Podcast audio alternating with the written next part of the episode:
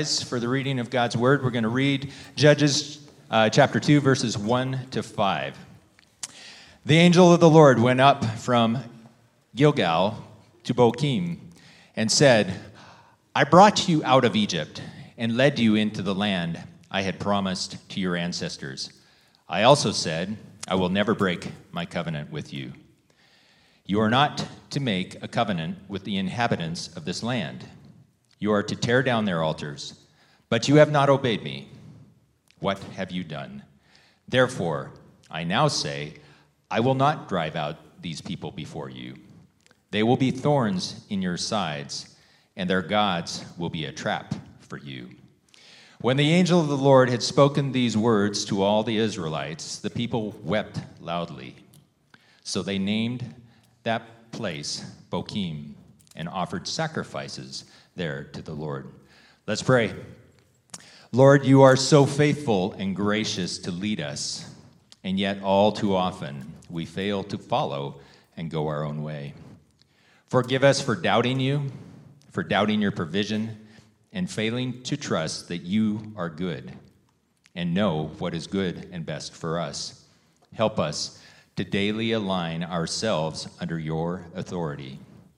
Please guide Pastor Jeff by your Spirit as he teaches us this morning and cause us to be responsive to what we learn from this portion of your word. In Jesus' name, amen. Amen. You may be seated. Thank you, Vic. Good to see you all this morning. I wonder if I have David Barnes in here. Second, Come on up, David. Give him a hand as he comes up.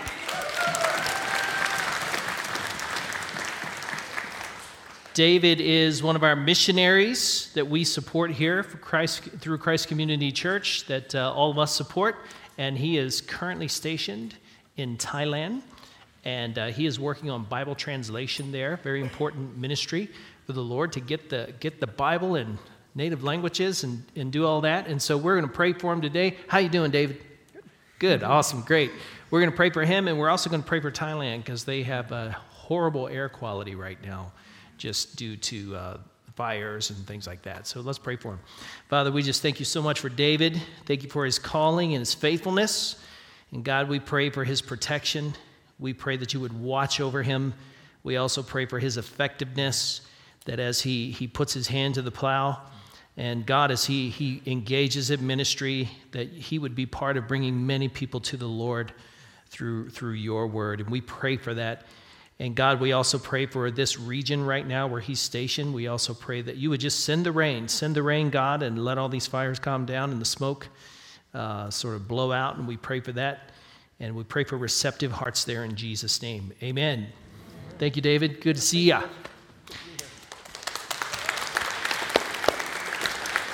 And you're also invited to an update about David's mission in room 12. So if you, if you again, if you feel uh, like you want to go and, and be encouraged about what all the Lord is doing there through his ministry, we encourage you to do that today. Well, we're continuing with our series called God is the Hero of the Story. This is a study through Judges. And uh, so the book of Judges really covers about 410 years, about 410 years. Uh, really, it's divided up into three parts. This book is divided up into three major sections. The first part is in chapters 1 and 2. And so, chapters 1 and 2 describe the failure of the Israelites to drive out the remaining Canaanites, all of those Canaanites that remained after Joshua. So, Joshua has died. As we learned last week, his elders and the judges that followed Joshua and were equipped by him, they're now passed off the scene. God has called Judah to lead the charge, to go first up, to go up to battle first against the Canaanites. And it really describes their failure to do this. Uh, part two is chapters 3 through 16. God calls these judges, and it tells the stories of the judges who leave Israel worse than they found it. They leave Israel worse than they found it. And just as a side note, if you lead anything, don't leave it worse than you found it, right? That's lesson number one. Okay, so if you take nothing else away from this series, remember that. Uh, part three is a two part epilogue chapter 17 through 21, in which uh, the, the, the book describes the depths to which Israel has now fallen in sin. So it describes really a horrendous state in which they have fallen into civil war. It's very bloody. Uh, so, some features of the book well, the first thing you need to know is that the book is brutal.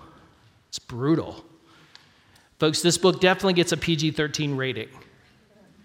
Um, we start with the assassination of Eglon in chapter 3, the killing of Sisera in chapter 4, the executions of Oreb and Zeb, chapter 7, and then the execution of Zebah and then Zalmunna in chapter 8, and then the murder of 69 of his siblings by Abimelech, chapter 9, and then at the end of chapter 9, Abimelech is assassinated.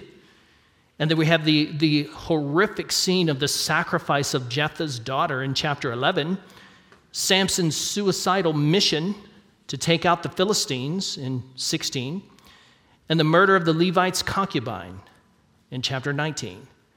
All in all, there are 79 individuals that are named who are taken out, either murdered, assassinated, or specifically killed.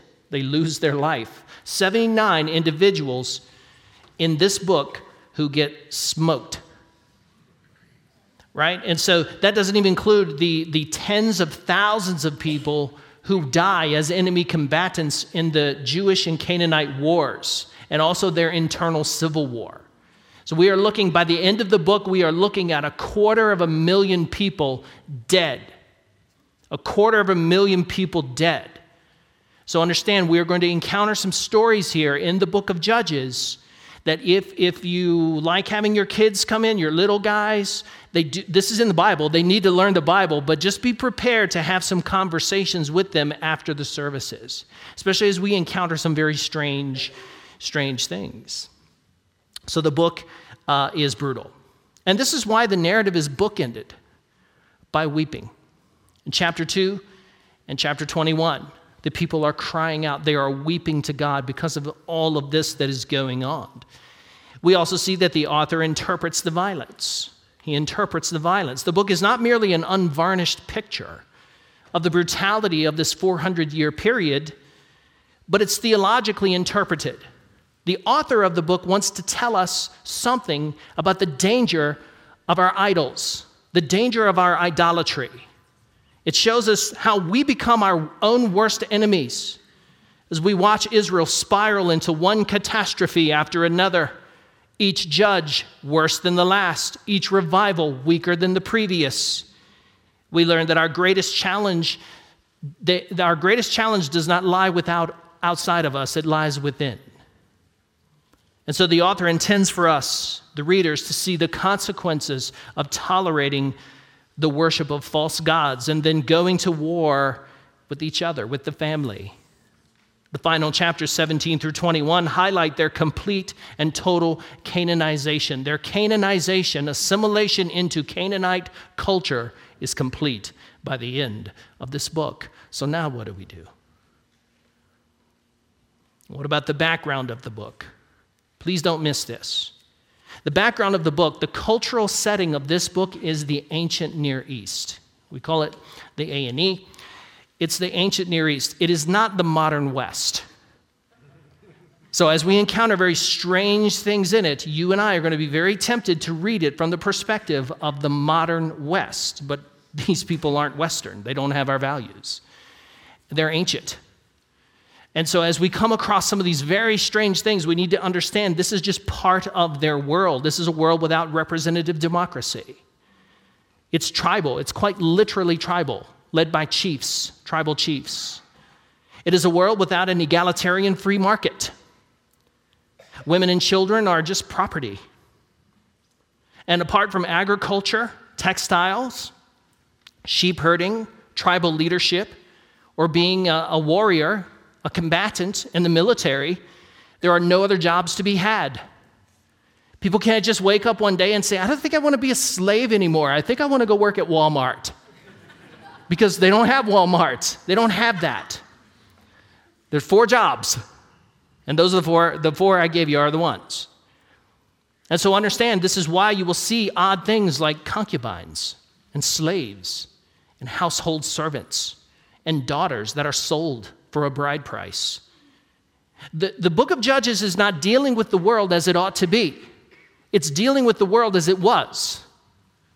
And what God is doing, the Bible is progressive revelation. So, what God is doing is, is, He's taking this world, He's starting with where they are, just like He does with you. He starts with where you are, and then He takes you where He wants to be. He's carrying us along to where He wants us to end up. So, the Bible, understand, doesn't approve of everything that it records. And there are some things you're going to come across even today in this message where you're going to see the Bible records it, but that doesn't mean that Yahweh was approving of it. God wasn't approving of it. So the cultural setting is the A and E. Understand that the theological background of the A and E is idolatry. I mean, that's their world. That's the air they breathe. Idolatry comes in two forms polytheism. The Judeo Christian faith is monotheistic. Monotheism just means, mono means one, theistic means belief, belief in one God, right? And so polytheism is the belief in many gods. Poly. And then you have henotheism. Henotheism is the belief that one of those gods has been strong enough to rise to the top of the hierarchy. He's the top dog god. And so you'll come across Baal or Asherah or Marduk. And so when you come across these kinds of, of gods, there can, this is what's called henotheism. It's just a belief there is one top, top god among the gods. This is their world. In the ancient Near East, this is the air they breathe. Understand that idolatry in the ancient Near East is directly tied to ethnicity and territory. So in this world, you can only worship the God that's local. You can't worship a foreign God unless you move there and you live there, because that's where your God's shrine is. And so understand that, that idolatry is specifically tied, it's inextricably linked, linked with this idea of ethnicity and territory. If you are a Canaanite, this just is your God. The, these are your gods Baal, Asherah. If you are an Israelite, this just is your God. It's Yahweh. And this is his sacred real estate. This is his territory, right? So understand when you come across things in the story that look like a command for ethnic cleansing, they're not. It's not a command to ethnically cleanse anything or anyone. This is ethno religious, meaning God is not commanding them to commit genocide. God wants to save the nations, but before he can save the nations, he has to save one nation. He has to save Israel from idolatry. And until he can do that, he can't save the nations. God has already told Abraham and God has already told Moses, I want to save the nations. It's part of his plan. But he has to save this nation, he has to save Israel from its infidelity and its idolatry. Understand that the theological message of the book is Israel's evil and idolatry is contrasted with God's holiness. So, the first thing that you see, the first theological message that you see in this book is however bad they get, it just serves to highlight how great God is. It just serves to highlight just how holy and righteous of a God we serve. And understand also that Israel's infidelity to Yahweh is contrasted with God's faithfulness. God is faithful to his promise, God is faithful to his word, he's faithful to his covenant. So, however unfaithful they become, just highlights all the more just how good God is. God is faithful. And even when he has to punish them, and sometimes he just has to punish them, he's sustaining them. He's preserving, he's preserving them. He's carrying them along to the next chapter, and the next chapter is their salvation. And doesn't he do that with us? Don't you find that's true about God in our lives as well? No matter how bad I am, understand God is still holy. And sometimes my evil serves to highlight his holiness, just how holy and righteous he is. So God is holy and God is faithful. So let's pick up chapter 1. What do we learn from this chapter? Chapter 1 picks up the story of Joshua passing and, and shows uh, Joshua's passing, and he shows us the fault lines present in a post Joshua era. The fault lines are already present. And the first thing we see in the first half of chapter 1 is that Judah and Simeon, those two tribes, they have some initial success.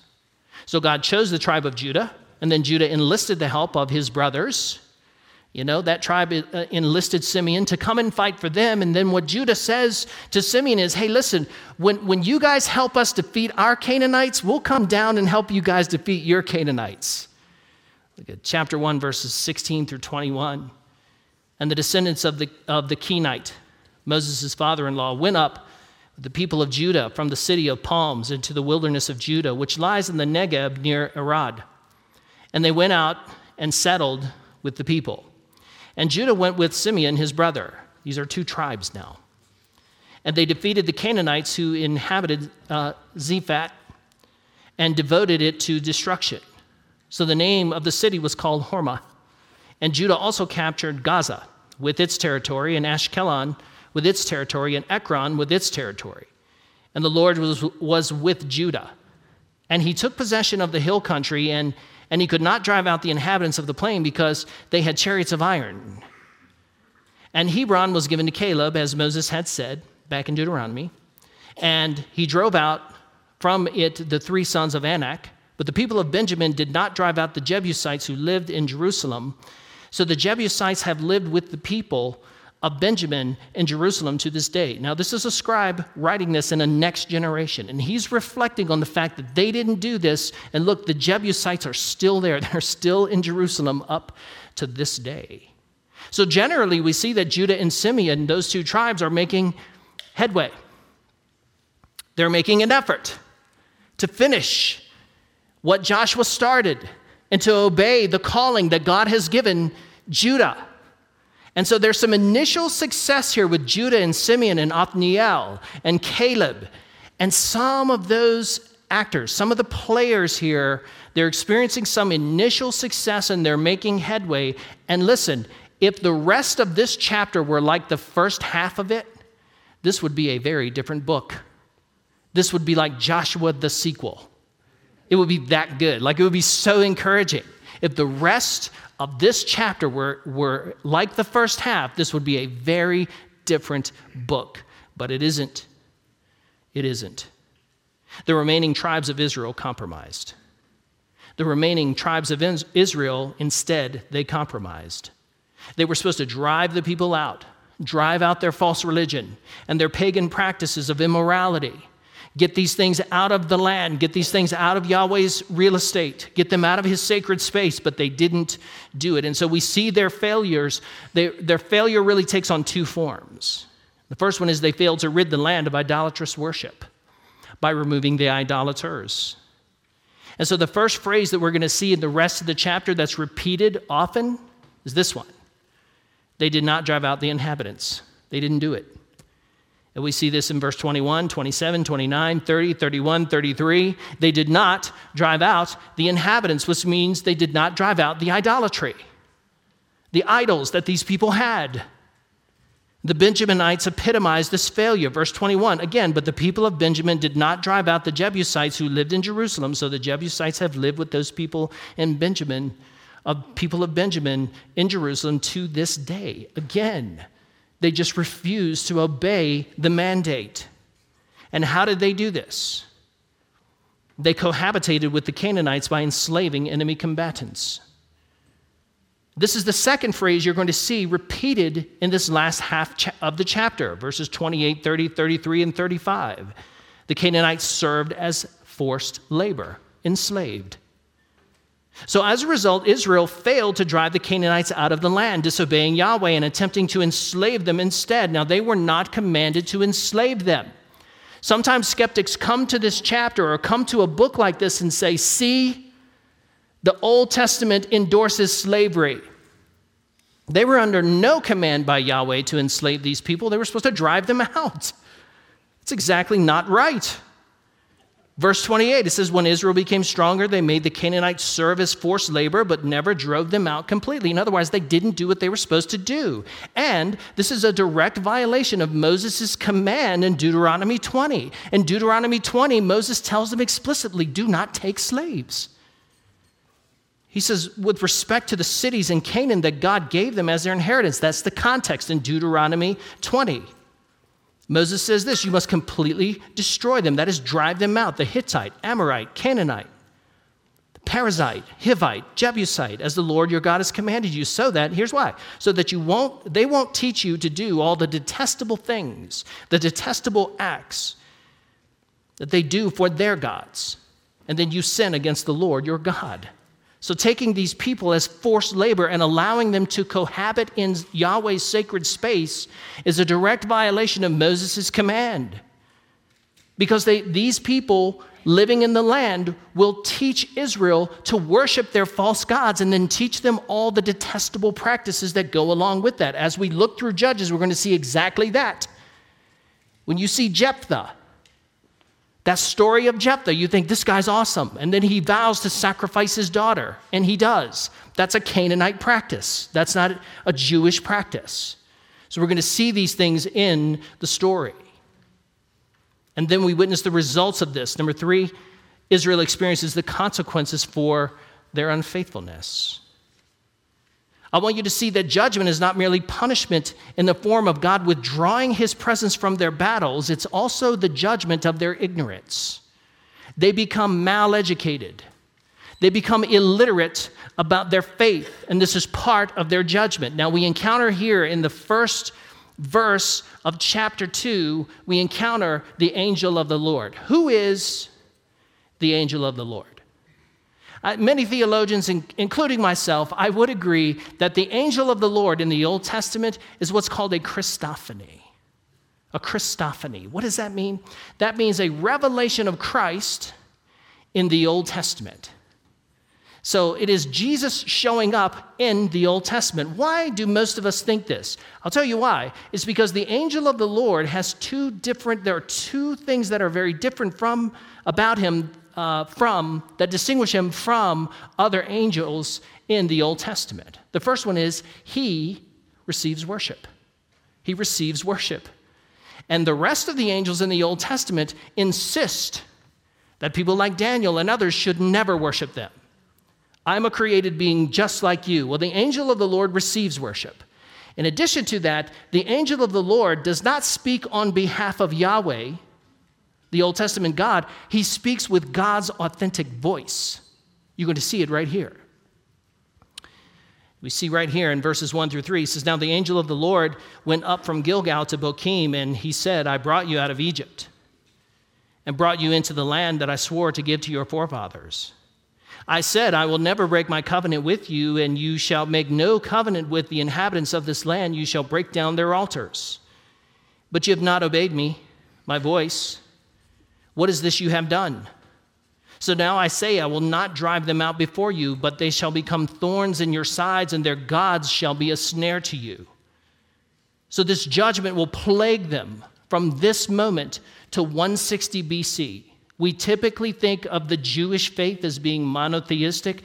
They were commanded to be, they were supposed to be, but, but pretty much their entire ancient history leading up to 160 BC, that's 160 years before Jesus was born, 164 years before Jesus was born. Jesus was born in 4 AD. Figure that one out. But 160 years before Jesus was born, uh, they had a revolt. It's called the Maccabean Revolt. You can read about it. You can Google this. That's where they became strictly monotheistic. Up until that moment, the Jews had flirted with polytheism and idolatry their entire history. And they had become exiled in Babylon and Persia because of it. They finally come back in the stories of Ezra, Ezra and Nehemiah, and they still struggle, even after they rebuild their temple. Understand what the angel of the Lord tells them right here this judgment is going to be true of them leading all the way up to the time of Jesus, just about the doorstep when the Messiah would be born. And so, folks, I think the lesson we take away from this is this is literally the most dangerous thing that could ever happen to you. What?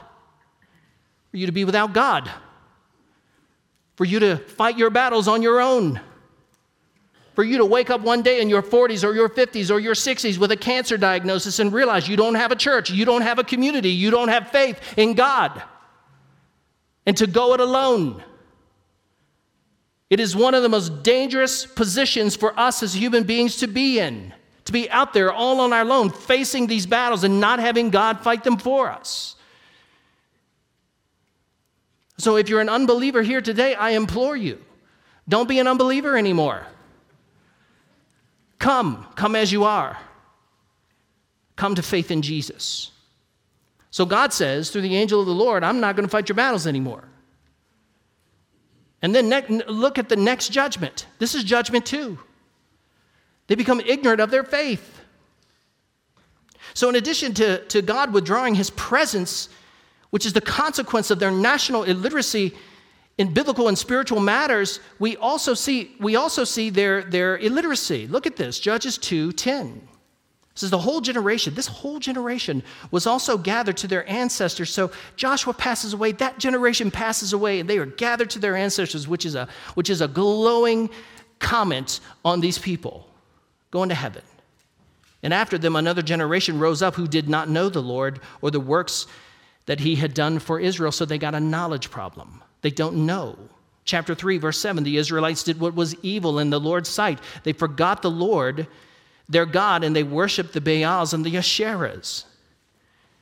So, the very thing they were supposed to do, they were supposed to know the Lord and they were supposed to remember all that He had done in the covenant, they forgot. They forgot. And Moses had told them, This is how you remember. Back in Deuteronomy, Deuteronomy chapter 6, verses 4 through 10, it's called the Shema. The Hebrew word Shema just means hear, listen. Listen, Israel. The Lord our God, the Lord is one. And you shall love the Lord your God with all your heart and with all your soul and with all your might. And these words that I command you today shall be on your heart, and you shall teach them diligently to your children, and shall talk with, uh, of them when you sit in your house, and when you walk by the way, and when you lie down, and when you rise. There is no place in your life where talking about the Word of God is inappropriate. It's always appropriate to remind yourself of the covenant, to remind yourself of the word. That's what Moses is telling them everywhere. And you shall bind them as a sign on your hand, and they shall be as frontlets between your eyes, and you shall write them on the doorposts of your house and on your gates. And what is Moses telling them? He's telling them essentially just a few things here. First of all, you're the people of the real, true God. Hear, O Israel, the Lord our God. It starts with a doctrinal claim. The Lord our God, there is one Lord, and He alone is God. God is category specific, He is category unique. No one else belongs in that category. And you're His people. You're the people of this God, and He is yours. He is your God. And they are to remind themselves of these words. Do whatever you have to do to instruct each other, to remind yourselves, and then to pass it on to your progeny. Make sure that they know the Lord and they don't forget. And what do we learn from the judges this generation? They do not know the Lord and they forgot. They forgot the covenant, they forgot the word. In Jesus' day, in the four Gospels, when he, every single time he is asked, Teacher, Rabbi, what is the greatest commandment in Moses? And Jesus' answer is always the same 110%. Hear, O Israel, the Lord our God, the Lord is one, and you shall love him with all of your heart, with all of your soul, with all of your strength, with everything that you are, and you shall educate yourself. You shall teach yourself Teach your children, teach each other this word, this covenant. That is Jesus' answer as to the greatest commandment every single time. And the people and Judges just forgot it. They forgot it. And then unfortunately, they suffer the consequences of forgetting the word. And we know what happens when they fail to do it moral and spiritual madness follow. So, what's our application as Christians today? Well, the first one that I can see here is that we measure success by our faithfulness, not our intentions. You measure your success by your faithfulness, not your intentions. They may have intended, they started out with good intentions. Judah, a few of the guys, they want to do it, right? And then no one else does, but they don't follow through. Jesus tells us a very interesting parable, one of the most important parables for us to learn, and that's in Matthew chapter 25. In Matthew 25, he tells us the parable, the parable of the household managers. It's, called, it's also called the parable of the talents, but it's really about the managers. And so he tells us this story. There's a story about this rich man, this wealthy guy. And he was deciding he was going on off on a long trip. He was going away for a long time, right? And so while he was away, he wanted to make sure that his estate was managed well. So he got his three household managers and he divvied up his assets among the three. So the first manager got five talents, and the second manager got two, and the third one got one. And after a long trip, he comes back to settle accounts with the managers, and he asks the question What did you do with what I left you?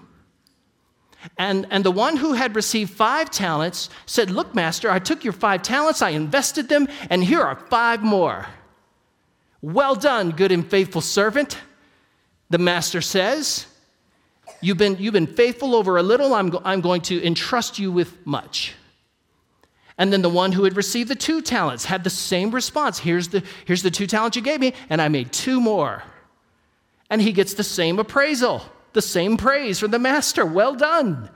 You've been faithful with little, I'm going to entrust you with much. But the one manager went out and hid his talent. He buried it in a safe in the field. And when the master called him to account, he said, Master, this, is what, this was his excuse. I was afraid of you. I knew you were a harsh man. And so, I, and I was also, I was afraid I was going to lose this. So what I did is I buried it in the ground, and here you go. Here's your, here's your one talent.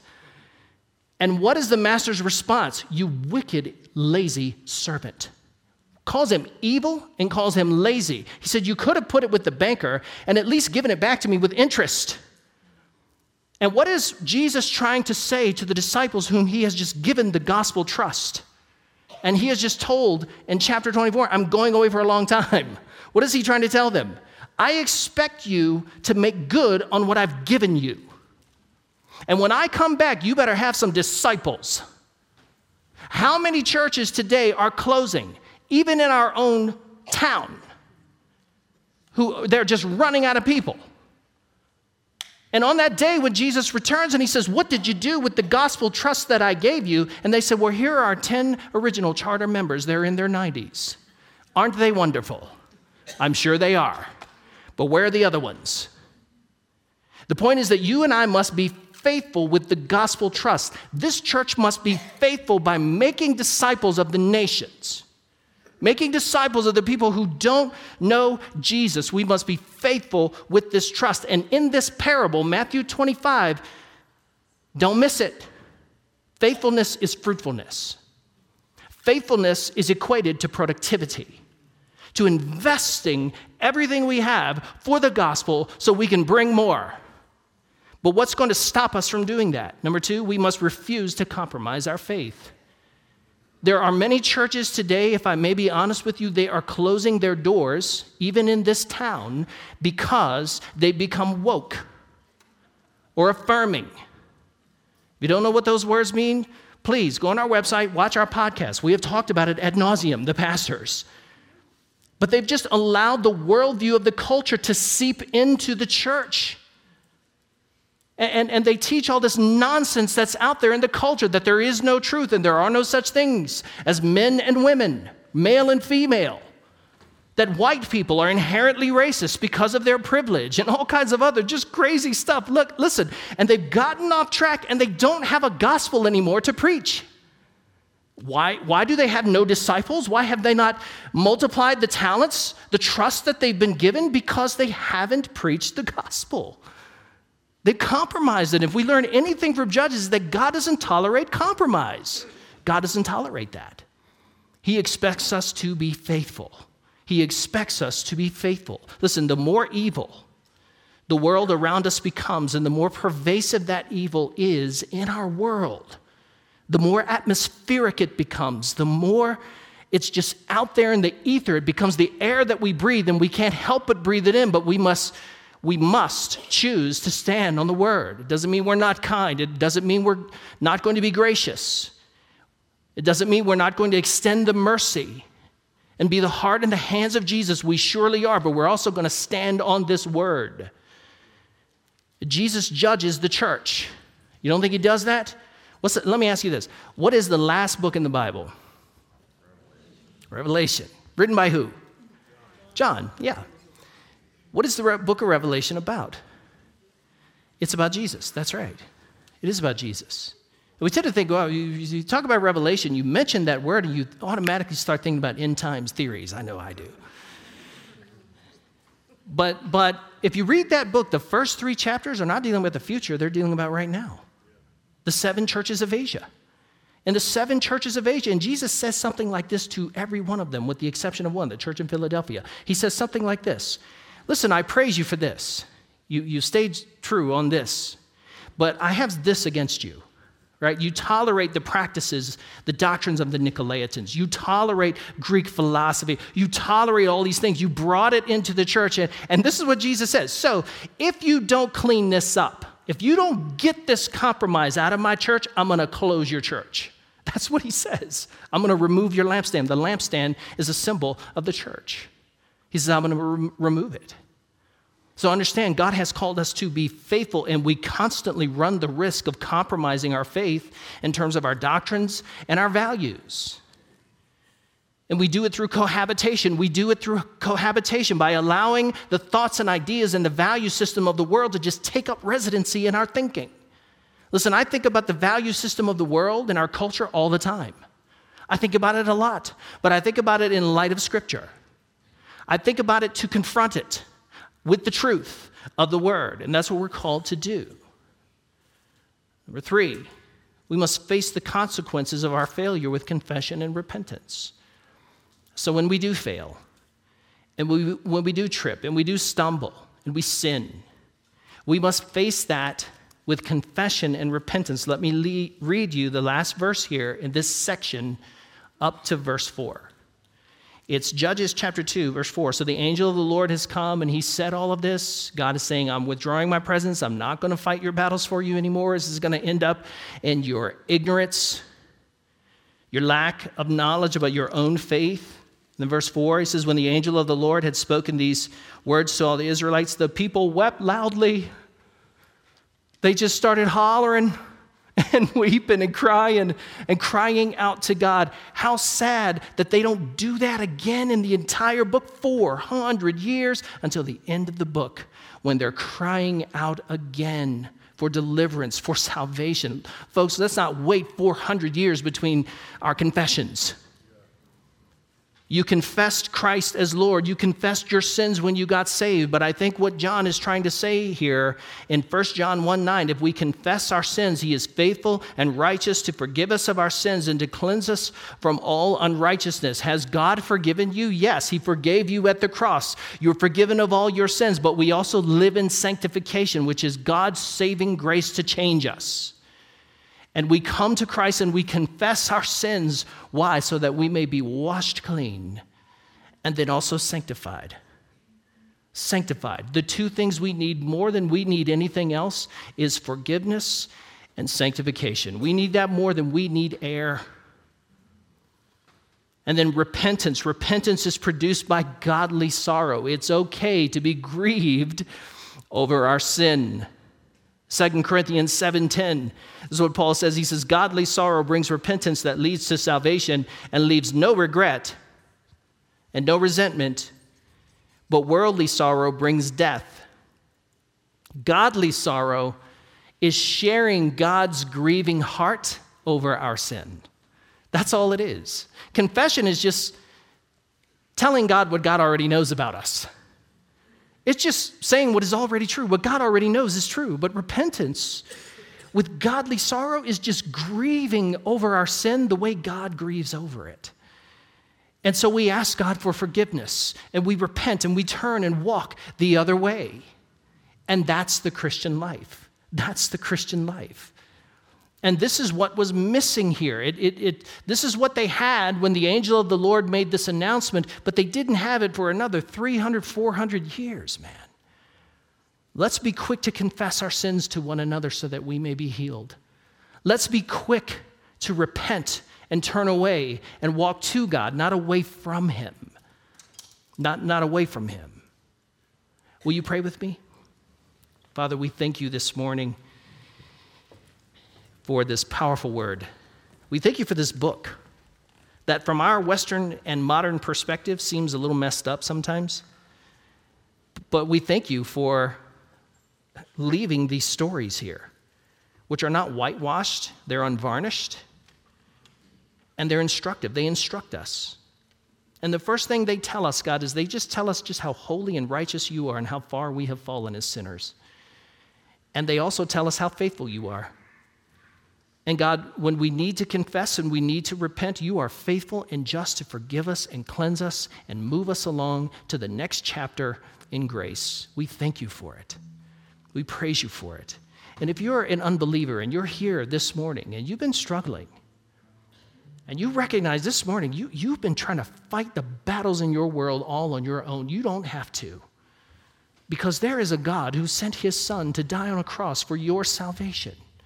And you can come to the cross right now and experience the forgiveness and the grace and the sanctifying work of Jesus. You can experience it.